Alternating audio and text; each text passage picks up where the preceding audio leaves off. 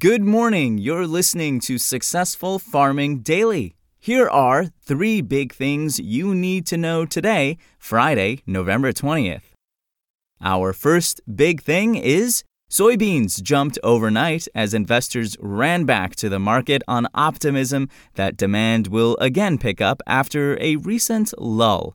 The U.S. Department of Agriculture's weekly export sales report was abysmal as it showed soybean and wheat sales last week at marketing year lows, though corn sales were higher. Still, since the start of the marketing year on September 1st, importers of U.S. supplies have promised to buy 51.3 million metric tons of soybeans, up 117% from the same time frame a year earlier, the department said in a weekly report.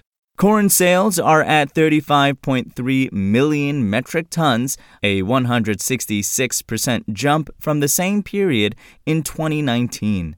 Wheat sales since the start of the grains marketing year on June 1st are now at 17.4 million metric tons, an 11% year over year increase, the USDA said.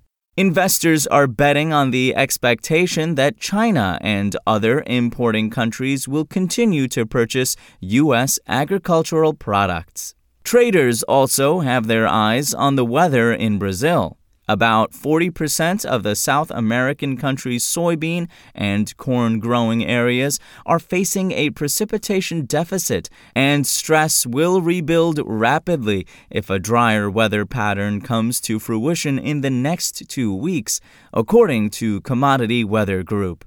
Showers, however, expanded in parts of west central and southwestern Brazil in recent days, and short term stress has narrowed to a quarter of growing areas in western Mato Grosso do Sul, northwestern Paraná, and Rio Grande do Sul, CWG said. Soybean futures for January delivery jumped 11 and a quarter cents to $11.88 and 3 quarter cents a bushel overnight on the Chicago Board of Trade. Soy meal was up $4.80 to $398.50 a short ton, and soy oil added 6 hundredths of a cent to 38.87 cents a pound. Corn futures for December delivery gained 5 cents to $4.32 and a quarter cents a bushel overnight. Wheat futures for December delivery rose two and a half cents to six dollars one and one quarter cents a bushel, while Kansas City futures gained one and three quarter cents to five dollars fifty eight and three quarter cents a bushel. Next up, Export sales of corn were higher last week while soybean sales hit a marketing year low, according to the USDA. Corn sales in the seven days that ended on November 12th were reported at 1.09 million metric tons, up 11% week to week, the agency said in a report.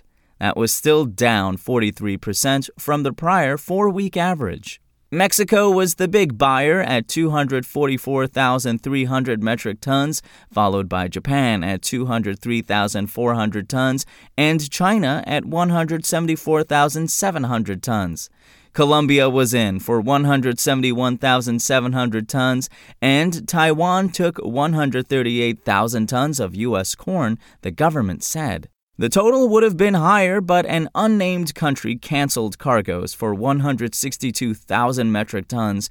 Guatemala nixed shipments for 28,300 tons, and France canceled orders for 20,000 tons. Soybean sales last week hit a fresh marketing year low of 1.39 million metric tons, down 6% from the previous week and 18% from the average, the USDA said.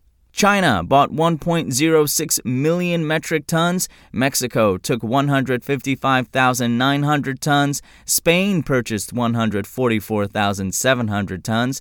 Taiwan was in for 83,400 tons. And Indonesia took 77,700 tons from U.S. supplies. An unknown destination canceled shipments for 436,600 metric tons, the agency said. Wheat sales also dropped to a marketing year low, falling 36% week to week and 62% from the four week average to 192,400 metric tons, government data show. China purchased 125,000 metric tons, Mexico was in for 28,700 tons, and Japan bought 25,400 tons, the USDA said in its report. And finally, Thunderstorms are in the forecast starting tomorrow in parts of the Texas and Oklahoma panhandles, according to the National Weather Service. The storms are expected to last from Saturday night into Sunday, then refire again Monday night and Tuesday morning, the NWS said in a report early this morning. Little to no rain has fallen in much of the panhandles in the past two weeks, according to the agency's precipitation page.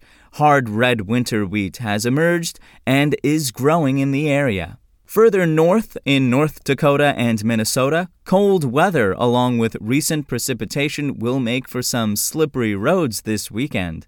Light snow is likely starting tomorrow over west central Minnesota and southeastern North Dakota, though it appears accumulations will be minimal, the NWS said.